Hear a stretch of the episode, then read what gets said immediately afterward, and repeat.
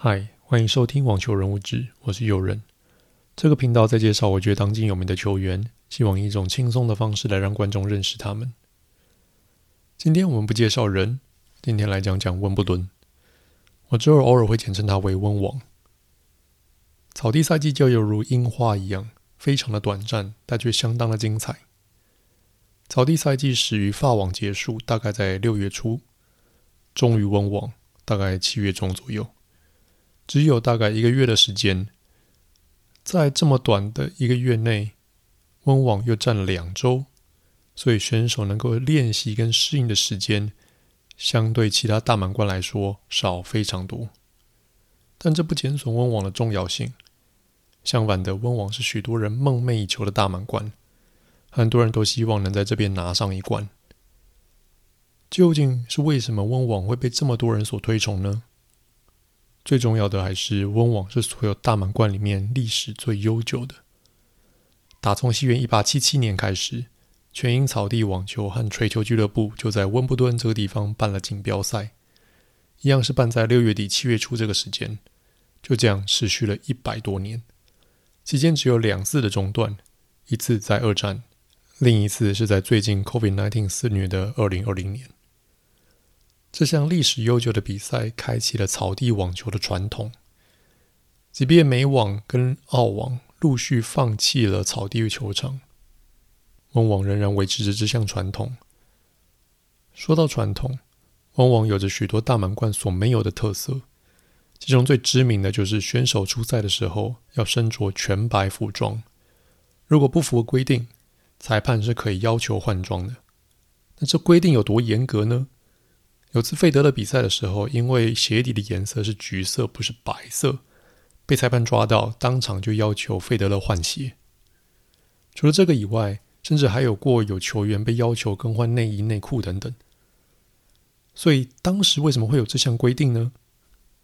主要原因是白色服装跟绿色草地的反差很大，不会有突然间看不见球的情况。再来就是选手若流汗。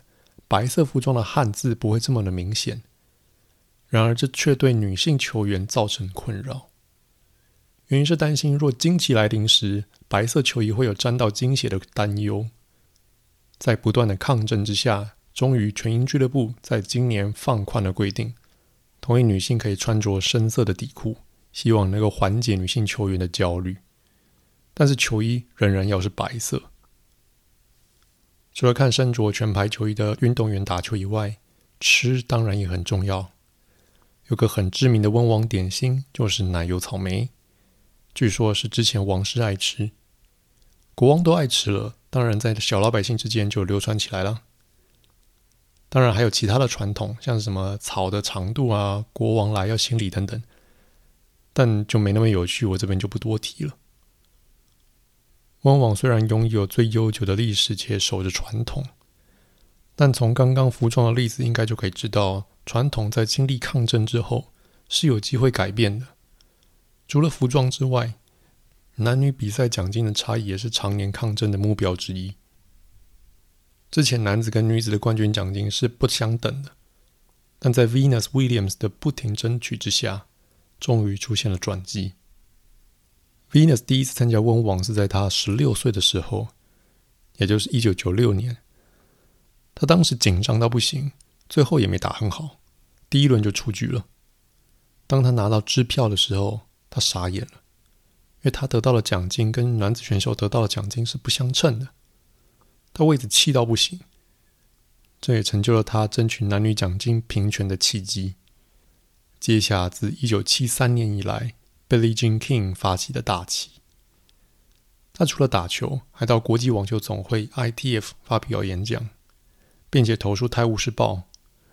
终于在二零零七年，温网宣布男女比赛的奖金相同，而 Venus 也正巧在那年夺冠，成为第一个享受到与男子冠军选手同等的奖金。在这座草地球场的圣殿中。孕育出许多津津乐道的经典名句，我这边就介绍我看过相当精彩的。这在二零一九年的决赛，由 Roger Federer 对抗 Novak Djokovic。当时 Federer 三十七岁，要挑战生涯第九座温网冠军，追平拥有史上最多温网冠军的 Martina Navratilova，并且成为最老的大满贯冠军。而 Novak Djokovic 则是卫冕冠军，他单纯只是想要卫冕，并且将他的大满贯冠军数再往前推一个，变成十六个，离其他两位巨头的大满贯冠军数更近一些。当时 Federer 手握二十座，而 Nadal 手握十八座。Federer 的晋级之路比较艰辛，从第三轮开始就遇到种子选手，不过要到八强才算是有遇到挑战。Federer 在八强遇到了日本名将锦织圭，最后以四盘取胜。四强也以四盘击败他的宿敌 Rafael Nadal，他的士气大振，准备好要在决赛大展身手。Djokovic 的晋级之路就轻松了，一路上没有碰到高种子的对手，只有在八强遇到第二十一种子 David Goffin，以及四强遇到第二十三种子 Roberto Batista AGU 但也是一样没有遇到太多的阻碍，成功的晋级决赛。第一种子跟第二种子在决赛相会，双方在第一盘互保发球局，最后 Djokovic 在抢七技高一筹。拿下了第一盘，第二盘，Federer 展现草地之王的实力，狠狠的击溃了 Djokovic，轻松拿下了第二盘。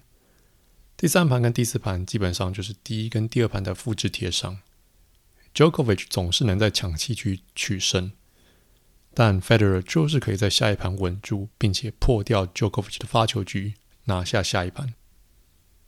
决赛到了决胜盘。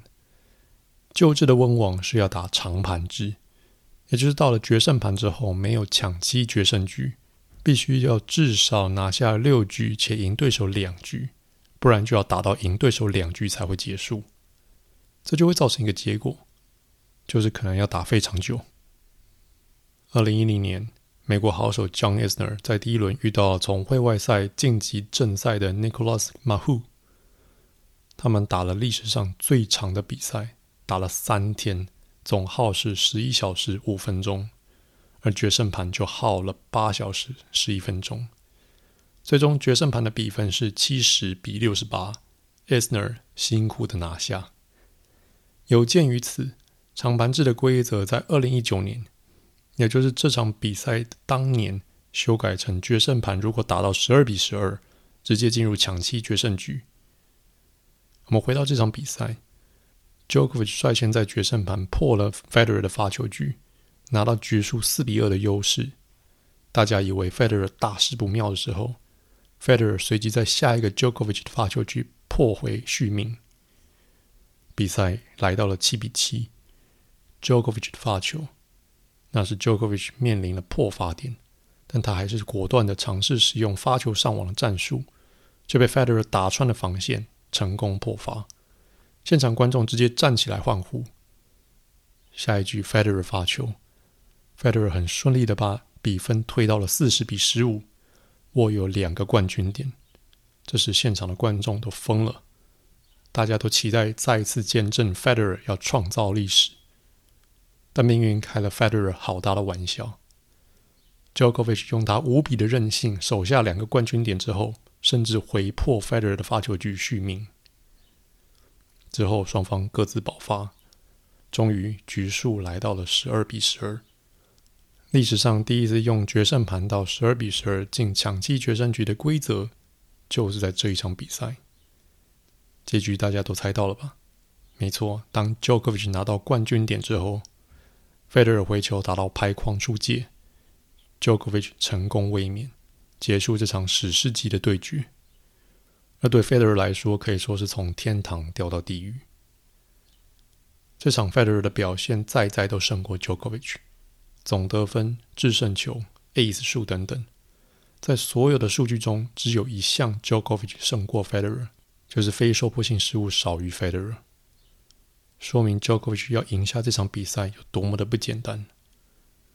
这场比赛也破了温网决赛的耗时记录，总耗时四小时五十七分。